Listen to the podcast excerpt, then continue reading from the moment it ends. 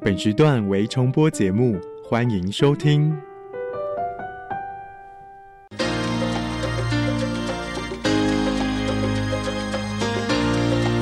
科技好生活。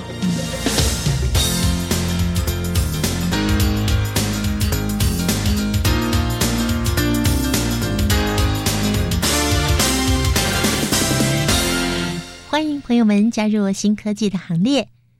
我相信有些朋友知道，有许多的先天遗传疾病，还有后天复杂的疾病，以及癌症的发生，都跟染色体异常有关。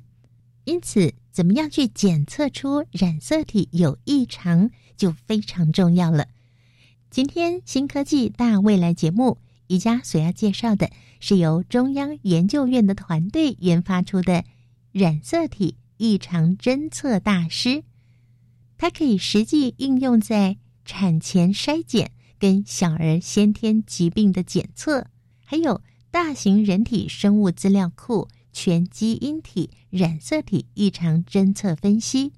比方台湾人体生物资料库以及英国人体生物资料库，另外也有癌症跟疾病风险的评估，并且呢可以。进一步的协助医师来进行精准医疗。在进行这项染色体异常侦测大师的介绍之前，我们先进入节目的第一个单元。创意嗨一点，哇哦！欢迎收听创意嗨一点，我是修红。最近，邱红身旁有不少的朋友都步入了婚姻生活。有些朋友选择开心的过着两人生活，也有些人则是计划生育他们的下一代。生小孩可能是许多听众朋友人生的重要阶段之一。但是，有打算生育下一代的听众朋友，您知道吗？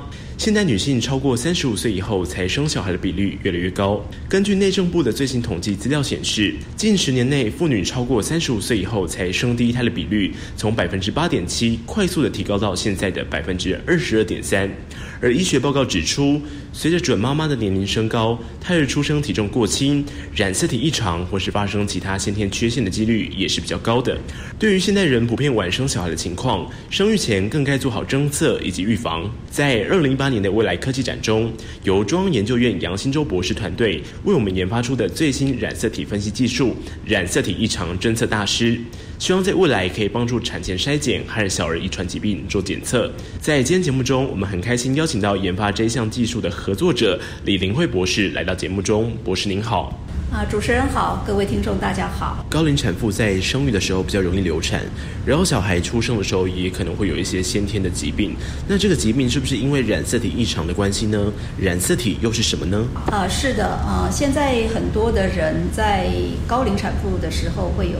流产的现象，啊，然后或者是说高龄产妇出生的孩子有染色体异常，那我们先来谈一下染色体是什么？嗯，人类的遗传物质是 DNA，上面有数万个基因，决定人类的各种性状特征。染色体其实是 DNA 跟蛋白质的组合，因为可以被特定的化学染料染成深色，所以它才叫做染色体。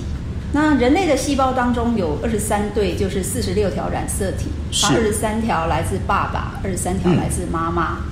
那人类的一个细胞里面的 DNA 啊，全部都拼接起来的话，会有一米八这么长。一米八这么长，嗯，非常长。是。那如果它不缠绕到这个蛋白质上呢，就会像散成一堆的毛线一样，它无法收在我们的细胞核内，也就无法有效的执行生物的功能。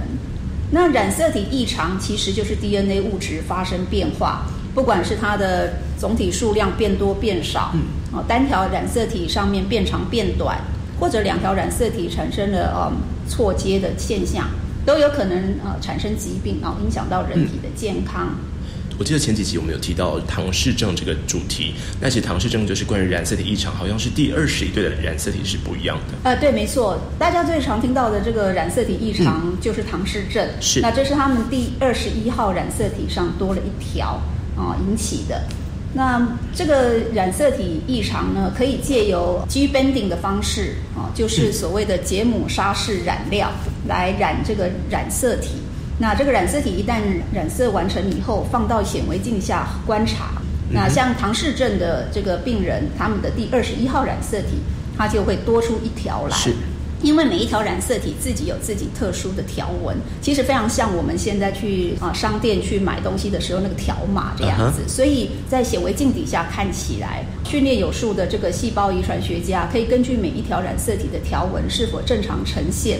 来诊断染色体是否有数目啊、长度或结构上的异常，所以这是唐氏症啊怎么被诊断出来的？了解。刚刚讲到染色体异常侦测的部分，那现在的一般科学上会常谈到是基因型鉴定这个部分。嗯，是的，我们有说过，呃，人类的这个遗传物质是 DNA，是那 DNA 的基本组成单位就叫做核苷酸，又叫做遗传码，那共有四种，那分别是 A、C、G 跟 T。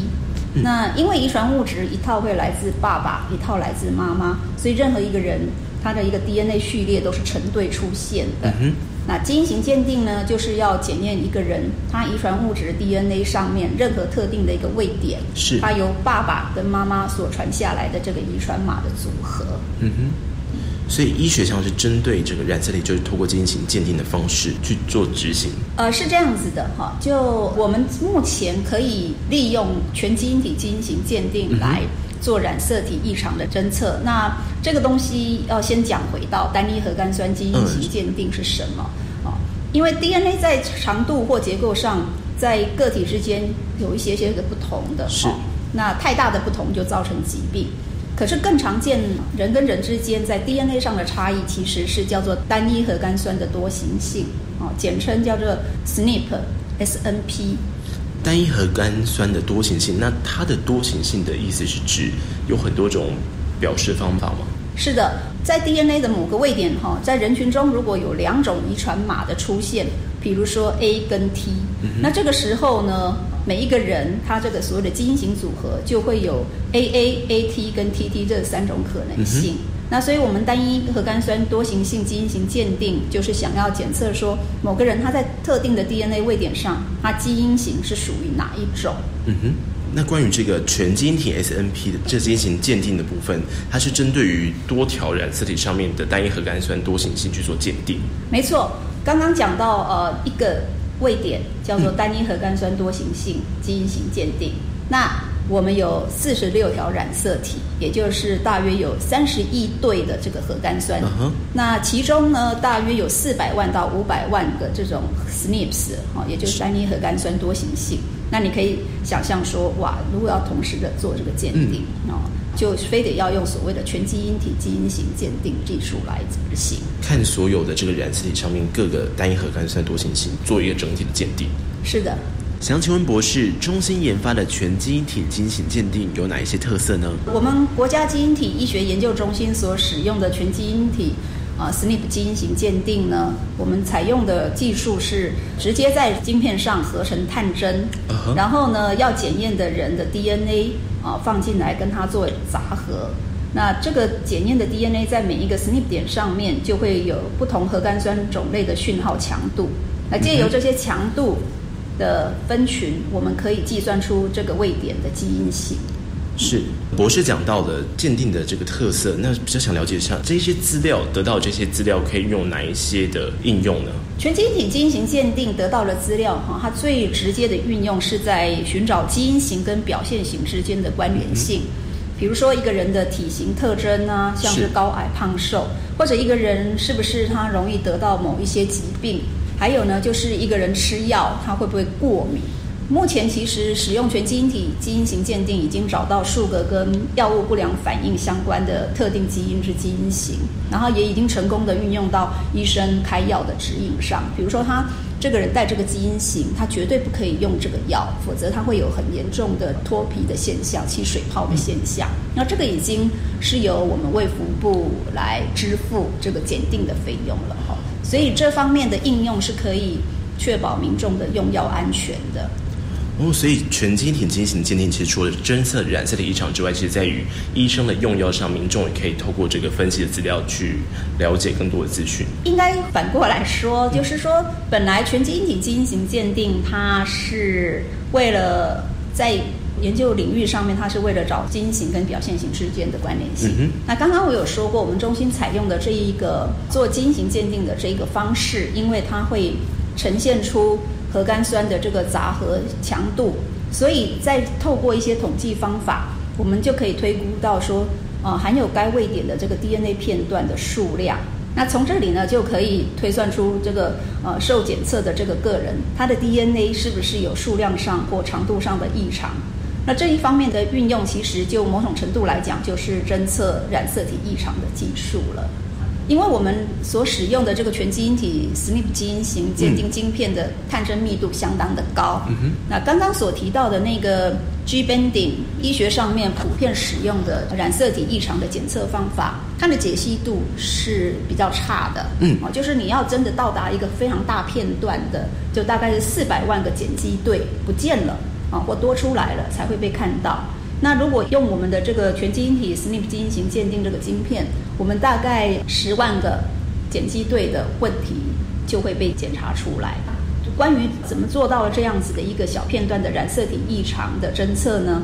那之后接受访问的杨新洲博士会呃特别针对这一方面的运用来做说明。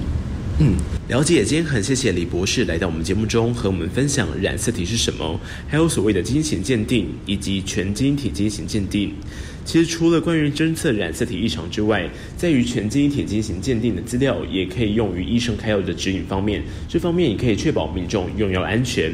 谢谢李博士，谢谢。谢谢。关于染色体异常侦测大师的其他核心技术，在未来是不是有机会和其他国家进行更进一步的合作呢？在下段节目中，杨新洲博士将会为各位听众朋友做更进一步的介绍。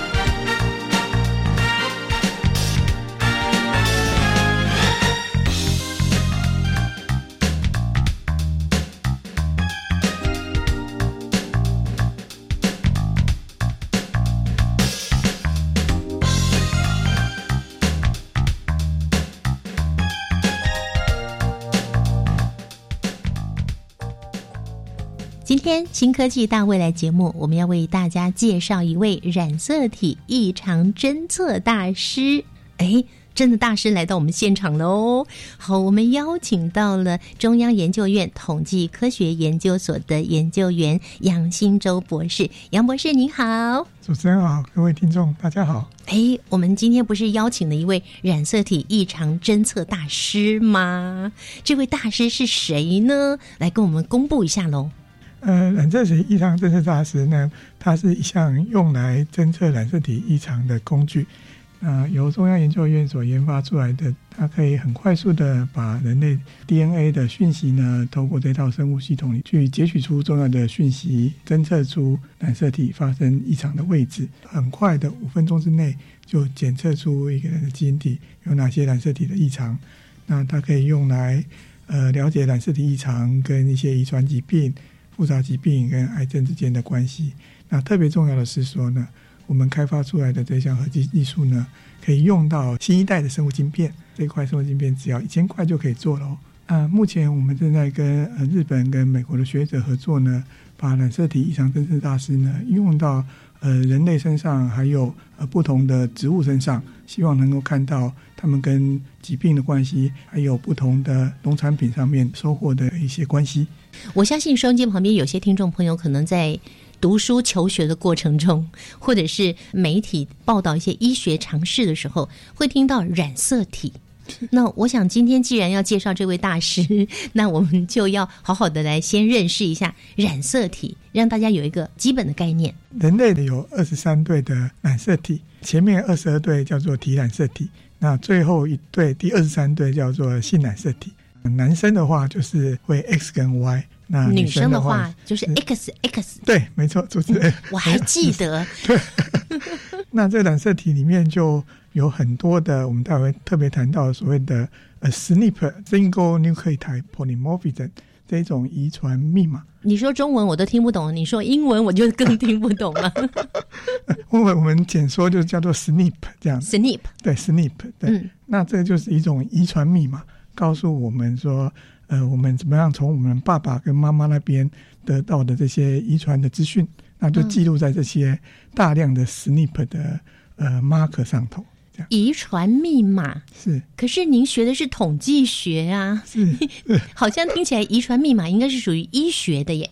呃，那因为主要我的工作就是希望能够做一些跨领域的研究，所以那我本身当然背景是统计科学，因为我在念完博士之后呢，我在中医院的生物医学研究所担任了三年半的博士后研究，所以我就在那边学到很多的基因啊、基因体的知识，嗯，所以现在的工作就是要把统计跟基因体把它结合在一起，嗯，然后开发出一些有益人类健康的工具。所以您刚刚有提到说，这项染色体异常侦测大师，它是生物晶片科技跟统计资料科学的结合。是是，那又如何结合呢？因为这两种对我们一般的民众来说，很少去接触到这样的东西。嗯、对先跟我们名词解释一下，让我们先了解生物晶片科技是什么，然后统计资料科学就是您的专业了。是是。那他们怎么样结合呢？那生物晶片基本上就，其实我今天有带一些实际的生物晶片来，嗯对。那这个生物晶片，好像一个小盒子。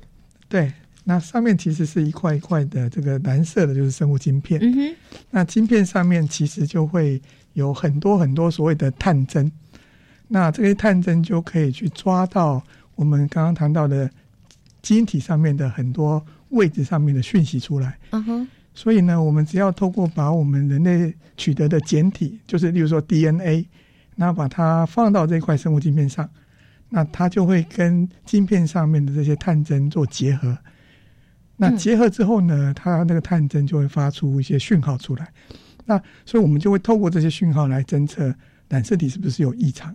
嗯所以这块生物晶片的意思就是说，它可以把我们人类的简体的一些重要的资讯转成资料出来。嗯，然后电脑可以读它。对，那下一阶段，所以因为有大量的这个资料跑出来之后呢，那统计科学就正好是处理这样大量资料的一门科学。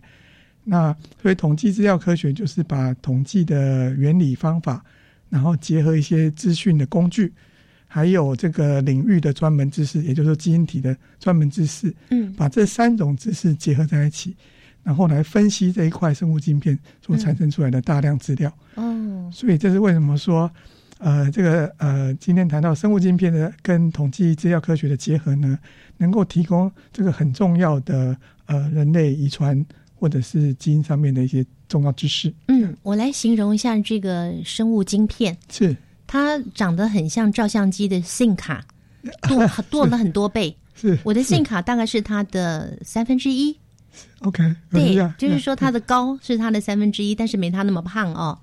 呃，我觉得他真的很像是 SIM 卡。那是一个人一片吗？还是很多人可以放在一片里呢？是主持人手上拿到这块晶片是比较稍微早期一点，但现在还在使用的。那这是一个人一片的。哦，一个人一片。事实上，还有现在最新发展出来的，这是叫做盘式的生物晶片。这个一个盘子上面就有九十六个生物晶片在上面，哦，我有看到一格一格的，嗯，就是可以一次做九十六个人。九十六个人都在这个晶片对对这个盒子里面，啊，它的那个有这个蓝色的一格一片一格一个人片，对，一格是一个人。对对对，那可是跟你刚刚给我看的那个比较起来，这个格子是刚刚那个格子的大概四分之一，更小一点。是。但这就是涉及到晶片，事实上有很多种，哦那设计的原理不太相同。嗯哼，哇！所以我很好奇哦，这原来是从国外传进来的技术呢，还是我们台湾研发的？是，呃，这个也是很好的问题，就是说，事实上生物晶片有很多很多种。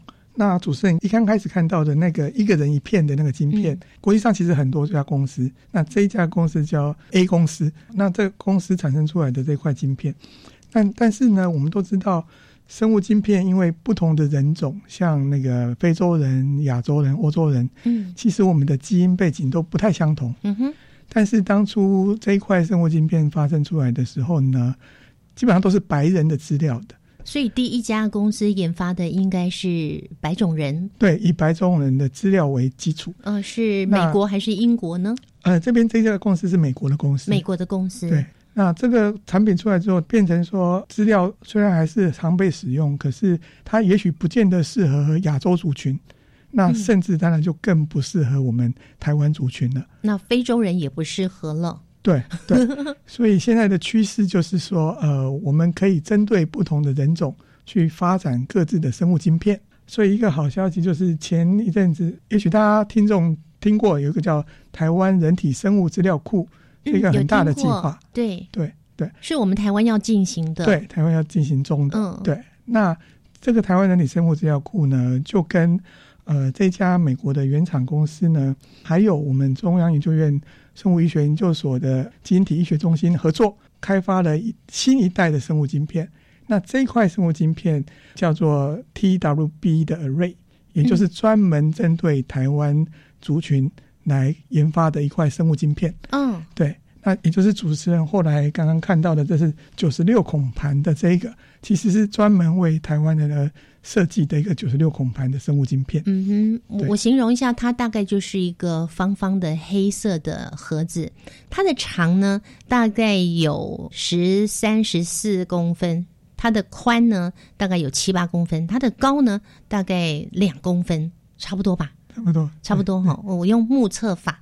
好，那这个呢是可以九十六个人，六个人，对，怎么样去研发出适合我们亚洲，尤其是适合我们台湾，对或者是哎，可能非洲人他要去研发一个属于适合他们非洲的、适合不同人种的基因晶片，这个里面的关键在哪里呢？，OK。主要是因为我们知道人类基因组大概是两千零三年的时候，我们完成了所谓的 Human Genome Project，也就是人类基因体定序的计划，所以我们那时候就得到了人类基因体的一个草图了。那你说是哪一年？二零零三年的时候完成，二零零三年，所以也没有太久哎，二零零三年已经呃十几十年前了，六年了。对对。嗯那那个计划完成之后，其实我们得到了一个人类基因体的蓝图，但是还有很多细致的地方并不清楚。所以这十几年来呢，其实很多大型的国际计划开始针对不同的人种，那来进行不同的基因体的更细致的研究。嗯所以呢，今天其实我们已经有很好的资料库，基因体资料库是可以给白人以白人为基础，呃，或者是以非洲人为基础，以亚洲人为基础等等等的资料库，嗯其实已经都慢慢建立了。所以有了这些很好的基因体资料库之后呢，我们就知道，呃，有其中有哪一些刚刚谈到 SNP marker 是会在哪一个人种里头会出现的。嗯所以我们就可以从那些资料库里面把它萃取出来，然后把它种到我们刚刚说的这个生物晶片上面去。嗯也就是说，只找对所研究的族群有兴趣的那一些 SNP，就放到你这块特制的晶片上，嗯这样子。所以它可以针对不同人种去设计不同的晶片。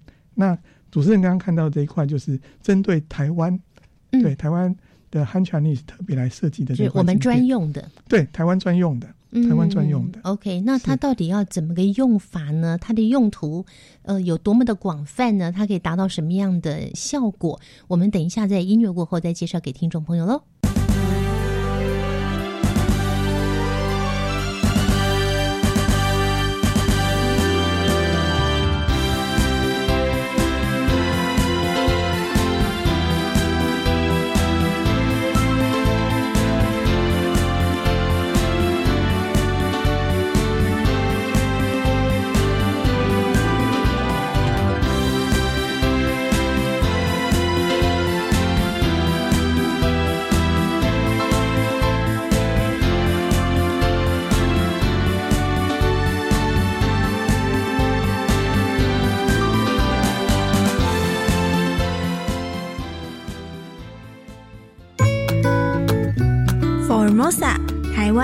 拥有着玉绿青山、海洋环绕、丰富地景与人文风情。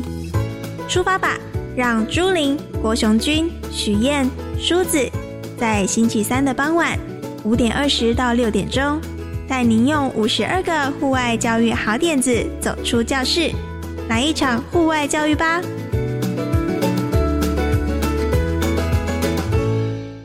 哇，这消息看起来好诱人哦！我要赶快传给班上同学，让他们也知道。不不不不，我们要先赶快查询这是不是事实。不制造，不乱传，要查证。十二年国民基本教育课程纲要已将科技资讯与媒体素养列为九大核心素养之一，希望从小培养媒体视读素养，建构成熟的资讯生态与公民社会。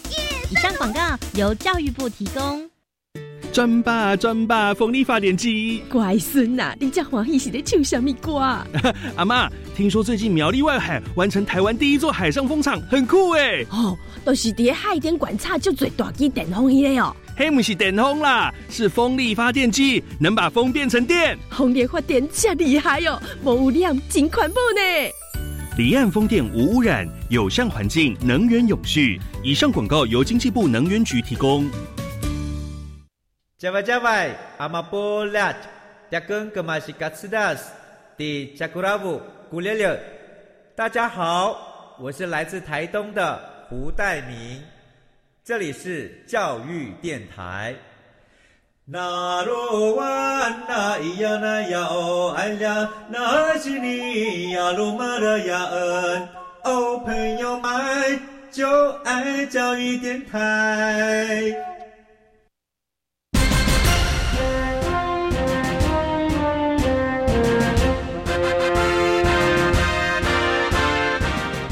亲爱的朋友，今天新科技大未来节目呢，我们邀请到的这位染色体异常侦测大师，其实呢，他就是一个研究。而我们今天也真的是邀请到一位大师啊，我们邀请到中央研究院的杨新洲博士。所谓的染色体异常侦测大师，这里面呢，它可以把我们人类的染色体放在那个晶片里，那个晶片是人造的。我觉得很好奇。怎么把人体的东西放在那上面，然后又可以让电脑来读出它的密码呢？确实，这块生物晶片就是要把生物简体转换成重要的数据。可是要怎么做到这件事呢？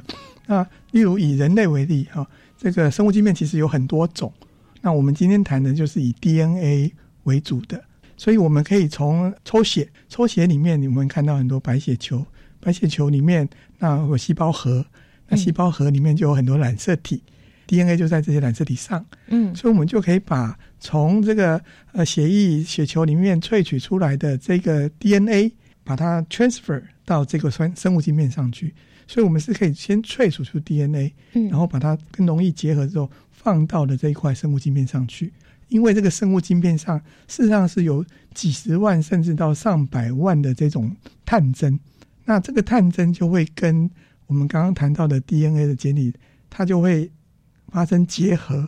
一旦它结合上去之后呢，它就会放出荧光数值出来。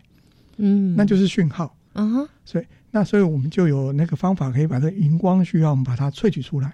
所以，也就是相当于我们就可以从荧光讯号中判断出这个 DNA 的基因型或者是它的特性。那这个讯息就会进到待会谈到的染色体异常侦测大师。然后去把它找出重要的 pattern 出来，那看会不会跟染色体异常发生关系？哦，所以这样子稍微有一点懂了，不然的话就想说人体的东西跟这个我们人造的东西合在一起，怎么个结合呢？呃，你们做这个研究做了多久才得到了目前看到的成果呢？其实，因为这个研究非常的复杂，所以需要很多很多不同的技术。嗯，所以其实我们很早很早，可能在两千零六年的时候就开始在进行相关的工作。那一直到呢，大概二零一六年，超过十年的时间，才把这个染色体异常侦测大师的每一个重要的零件把它补齐。那现在完成的这个染色体异常侦测大师，这样。你说每一个重要的零件指的是什么呢？那这就包括到说，这个染色体异常侦测大师里面有一些核心的技术，包括就是有一些英文名词哈，包括我们有一些比较先进的 allele frequency 的估计，用来做比较正确的 allelic imbalance 的侦测，然后也可以来侦测所谓的 loss of heterozygosity。这又是什么呢？简单的来讲，就是说，刚刚谈到生物晶片上面呢，呃，因为我们把它转成荧光强度的数值了，那怎么样很有效率的把这些荧光数值转成跟染色体异常是有关系的？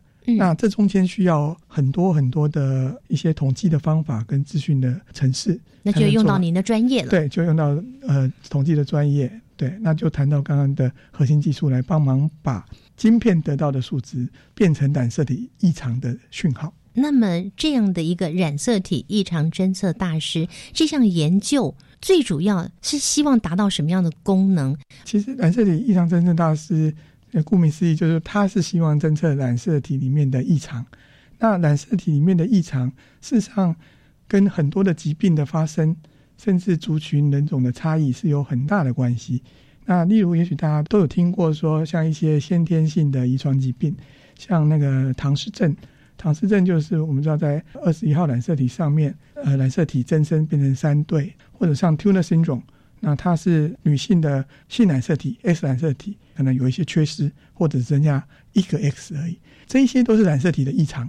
所以有很多的先天遗传疾病都是跟染色体的异常是息息相关，甚至不只是遗传的疾病，像一些癌症也都是涉及到染色体的突变跟异常。所以呢，我们如果可以很正确的侦测到这些染色体异常的话，事实上我们就可以对我们所罹患疾病的可能的原因，或者机转，或者甚至预测未来。会不会得到这个疾病的几率？所以，那目前已经开始在进行人体的测试了吗？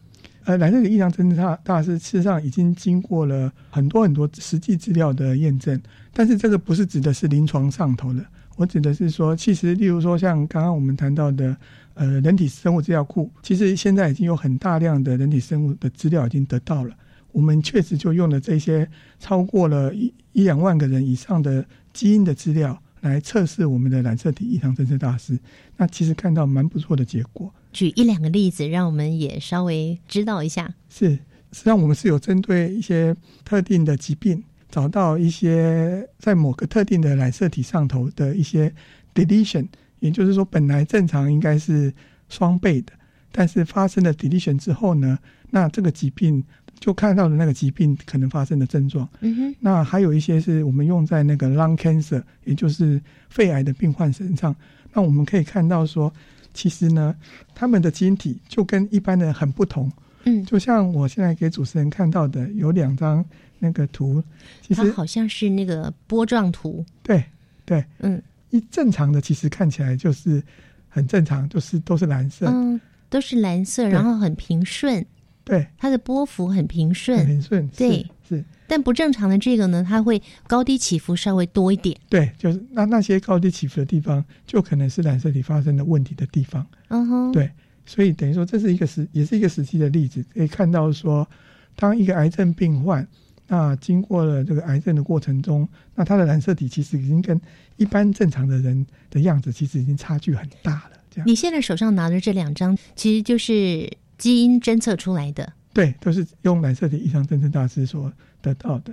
那其实就是左边这张，它看起来好像比较健康一点。对，右边这张看起来就高低起伏多了一些。是是，所以它有很多鬼耶，就是它一共有五轨。对，那那五轨的跑的那个频率的波幅，对，都都不太一样。对，那代表五种不同的侦测，因为染色体异常是有很多类型。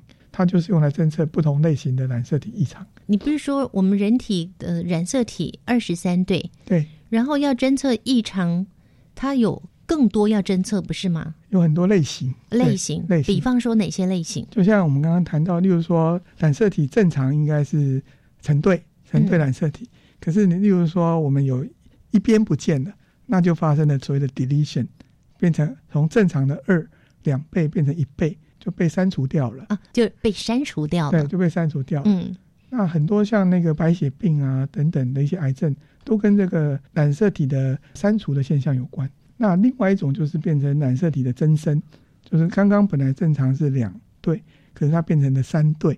嗯就像刚刚我们谈到那个唐氏症，它就是第二十一号染色体，从正常的人是两对，可它就变成有三对。它多出来了一个。对对对，嗯那这些都是一些例子，就是说变成染色体的异常，实际上跟这个疾病的发生是很息息相关。哦，是。那如果这个染色体异常侦测大师侦测出来是异常的话，是那这对于医学上的研究，或者是在治疗上，或是预防上，都会有帮助喽。是，呃，确实，所以这个染色的异常其实有很多很多的应用，那包括了可它可能应用在产前胎儿的筛检，那或者是那个小儿的遗传的咨询，那甚至是像现在我们刚刚谈到的大型的人体生物资料库，来研究一些所谓的复杂性疾病。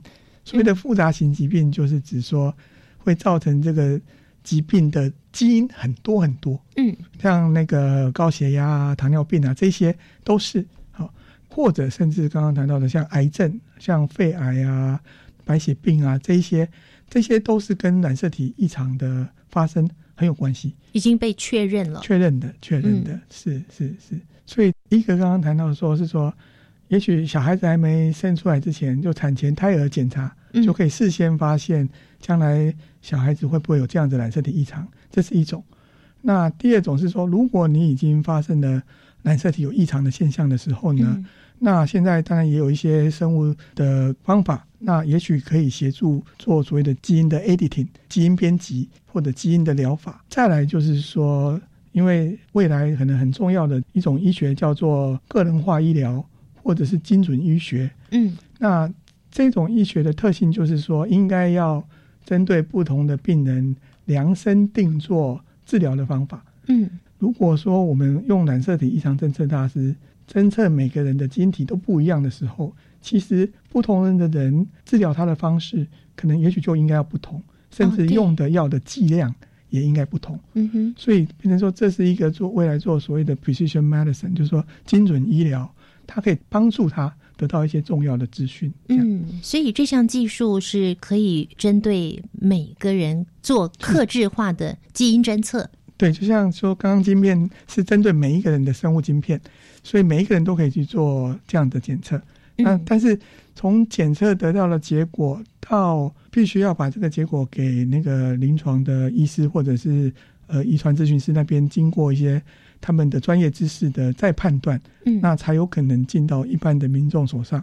像我们实验室并我们是开发技术，但我们并不直接面对一般民众，嗯这样哼对。是，那是听起来好像要花很多钱才可以做这项检测耶，啊，这个呃，费用很高吗？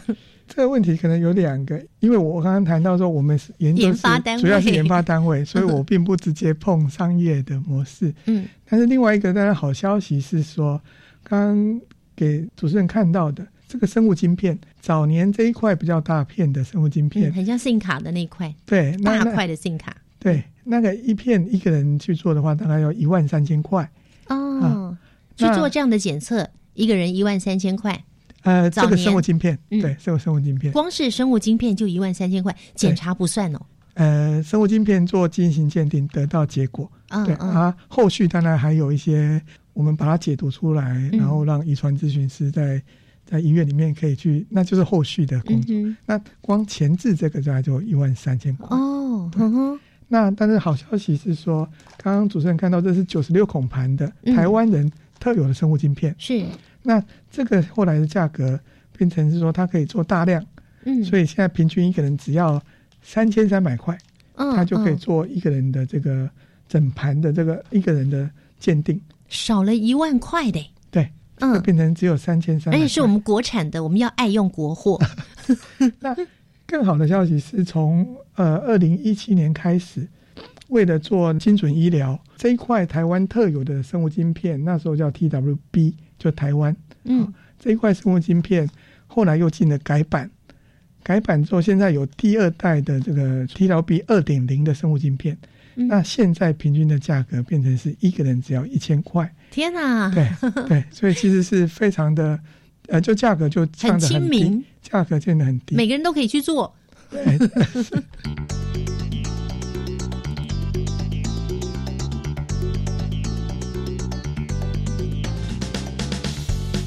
那我要特别强调，就是说，全世界其实本来都没有任何的方法可以来做这一块这个呃现在最便宜的这个生物晶片的后续的统计跟资料分析是没有的。那我们怎么做到的呢？所以我们就是第一个呃，用过去就是十年多来的这些研发成果，把它组合成染色体异常侦测大师，然后它才能用来侦测这个。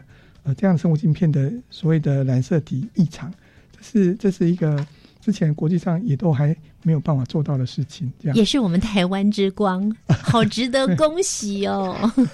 谢谢主持人。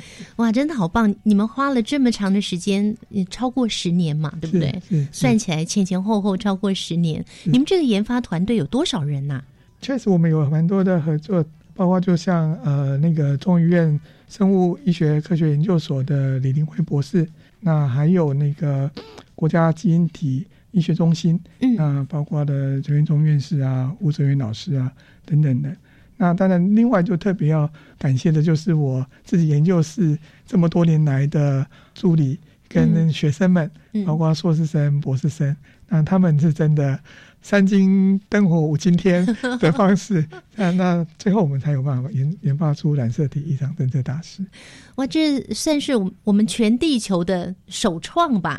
对，最早的时候我们确实是是最早可以做到这件事情的。嗯嗯嗯。但是现在别的国家可能也会对他们现在慢慢对对不对也会跟进。不过这是真的我们台湾之光哦。但是我还要再问一个问题，这也还蛮实际的，就是这个检测呢，它的敏感度啊，到底有多高？这是非常的好的问题，也是非常科学上头会常常被人家询问的问题。嗯，所以呢，在发展那个染色体异常侦测大师的时候呢，实际上我们已经经过非常多的检测。那包括了我们用的呃上万人以上的大型的资料库来做实际资料的验证，开发这些方法的时候，我们也有统计上的一些理论，还有一些所谓的模拟研究，嗯，来支持这样的结果。最重要的是说呢，找到的这些染色体异常是必须要经过实际的生物的实验的验证，嗯，那这就是我们跟那个生物医学研究所的那个李博士合作。那他就去做那一方面的生物实验的验证，嗯哼，那确实也帮我们验证到说，我们用染色体异常侦测大师所找到的讯号确实是真的，这样子，确实是真的，对，嗯，哎，这项技术啊，染色体异常侦测大师目前也正在跟日本还有美国的国际团队在进行跨国的合作。是，跟我们谈谈目前的进展是怎么样的呢？在日本那边的话，我们是跟日本的大学，那之前在东京大学的两位教授，那还有那个日本的呃基因体资料库的那边的研究团队呢，那就是希望把这个染色体异常侦测大师用到日本的族群上面，那来看看说日本族群里面是不是也有很多这样子染色体异常的现象，然后看看他们跟一些。呃，疾病包括呃心理方面的疾病有没有关系？那这个目前正在进行当中。那另外呢，跟美国那边呢的应用倒是倒是一个特别的应用，就是它不是用在人体身上了哦。因为染色体异常侦测大师会侦测染色体异常，但是人类身上有可能有染色体异常，可是动植物身上其实也会有可能发生染色体异常的现象。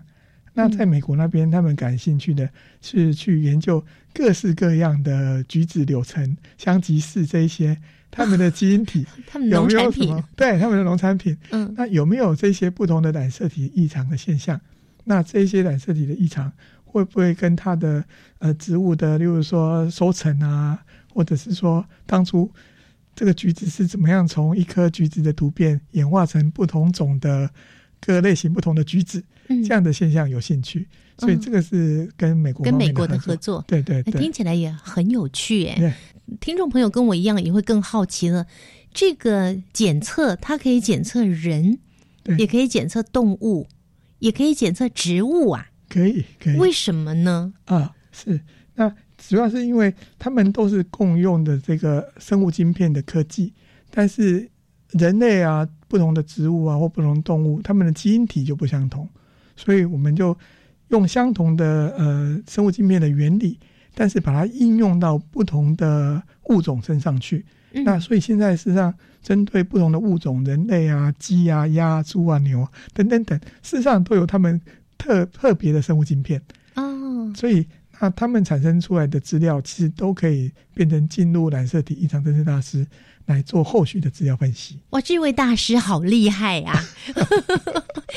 他已经检测了包括人类以外的动物跟植物了耶。嗯，是是他可以做到这件事，对。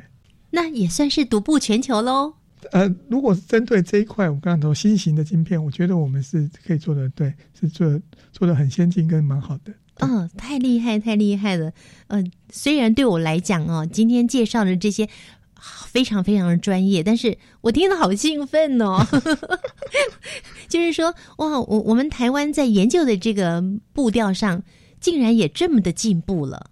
嗯哇。这是中央研究院统计学研究所研究员杨新洲杨博士与专业的科学家还有研究者共同开发出来的染色体异常侦测大师。最后就要请杨博士来告诉我们，这位大师他能够促进基因医学的发展，然后改善人类健康的福祉。那么，我们来做个预言，我们来预测一下。未来他会提供什么样的贡献？他未来的发展又是怎么样的呢？所以这项染色体异常侦测大师的成果呢，除了为了满足我们自己科学上头的好奇心之外，但我们最希望是说它是真的有实际的用途，那能够改善我们人体的健康。那我们知道说人类罹患的很多疾病啊，跟健康的问题呢，事实上呃都是跟染色体呃的异常可能有关系。所以我们要能够治疗这个疾病，我们必须要先了解这个疾病啊。要了解这个疾病，我们可能必须要先知道它的染色体上面也许有什么样的问题发生。好，那染色体异常侦测大师现在就提供了一个很有效率的方式，能帮我们来侦测人体身上那到底发生了哪些染色体异常的现象。那这些染色体重要的知识呢，未来呢就在。现在，如果如土进行中的个人化医疗啊，或者是精准医疗上头，那那将会扮演一些很重要的角色。所以，我也趁这个时候，谢谢这么多年来协助这个计划进行的成员。那当然，我也要谢谢科技部，还有中央研究院的资源的经费上头，或呃各式各样的资源，让这个工作可以顺利完成。这个染色体异常侦测大师，他在要进行人体的侦测的时候，他是使用什么方式？还有他要多久的时间，我就可以得到结果？OK，染色体异常侦测大师基本上是去分析生物晶片产生出来的资料。如果从拿到资料到经过染色体异常侦测大师之后得到结果的话，其实相当的快速，五分钟内就可以完成一个人的整个基因体的分析是没问题的。五分钟哎，对对，那所以其实花时间的可能不在于染色体异常侦测大师的部分，而是在前置的部分，我们必须要从人的血液甚至唾液或者是组织里头。取到这个 DNA 的样本，那这个部分要花相当的时间。那再从这个简体抽出 DNA 之后，放到生物晶片做实验，也许两三天就可以完成了。好，那之后进到蓝色的异常侦测大师，其实不会花太多的时间就可以完成的分析。但是另外一个就要谈到的就是说，染色体异常侦测大师所产生出来的结果，必须经过专业的判断。也就是说，除了我们自己的研发团队之外呢？也应该要跟，例如说临床咨询师一些讨论，才不会就是说不会误导或误判这个研究讯号的结果，然后给了一般的民众。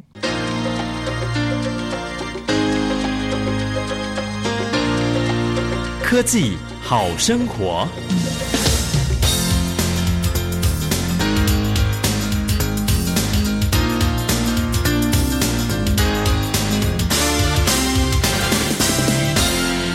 相信听众朋友也很想知道，在中央研究院你们所进行的研究啊，跟这个所谓染色体相关的研究，接下来还有没有什么其他的发展，或是其他的后续研究？这个趁这时候刚好也可以介绍一下中研院。中研院有三个主要的分支，那就是三个不同的领域，一个是数理科学，那一个是人文社会科学，那第三个就是生命科学。那我个人是在统计研究所，所以是数理科学。你也跨了生物科学吗？对，那因为我以前的博士后研究是三年半的时间是在生物医学研究所那边，那所以我也那时候跨的那个生命科学。呃，所以事实上中医院做了很多很多相关的基因体的方面的研究，是各式各样的。那我自己研究事实上也有许多的基因体医学跟那个统计科学的结合的研究。那目前也事实上还在进行很多，特别是说要看看这些染色体异常或者是人类基因体跟不同的族群人种之间是不是会有一些差异？那这个如何影响到他们未来的呃用药？他是不是不同类型的病人，他应该用不同类型的药物，或者给他不同的剂量等等等？嗯，那这些都是实际上。呃，临床医学上必须要面对跟碰到的问题。OK，好，所以我们今天介绍给大家的这个染色体异常侦测大师，目前就已经是非常完整的研发成功了。是，关于这项还有后续吗？啊，呃，我们还是会再继续进行各种的那个更进步的讨论，让计算的效率啊，或者是侦测的敏敏感度，包括像刚刚很细小的地方的侦测。是不是也可以再进一步再提高它的正确性？这些方面确实都还会在进行中。这样好，我们今天真的非常开心呢，邀请到中央研究院统计科学研究所的杨新洲博士，也谢谢你们团队的努力哦，谢谢你们，谢谢主持人，谢谢各位听众。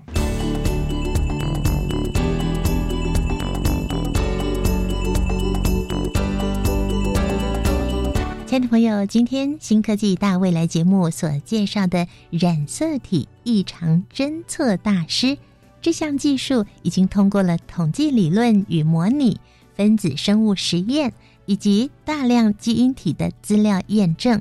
它的基因鉴定成本可以低到一千元的台币哦。它具有高检测的敏感度以及特异度，并且如果跟国际间经常用来侦测拷贝数变异的平台相比较的话呢，它是非常优秀且突出的，并且极具市场的竞争力。目前呢，正在跟日本、美国国际团队进行跨国的合作，未来能够促进基因医学的发展，改善人类健康的福祉。这是我们台湾的另一项独步全球的亮点发展。非常谢谢中央研究院团队们的辛苦。节目的最后，我们来听听下个星期要上场的是哪一项新科技呢？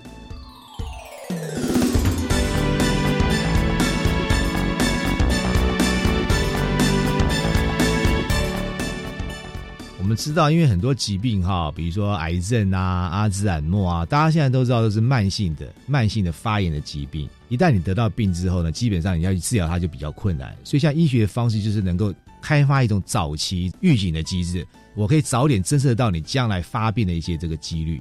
可是预防观念，当你还没有发生疾病的时候呢，你叫你吃个药或吃个健康食品来做预防，一般人可能不会这么持续的吃下去。可是水，大家天天都要喝水，所以我们对这个黄金水是蛮有信心的，希望将来达到一些这预防医学的一个的目的。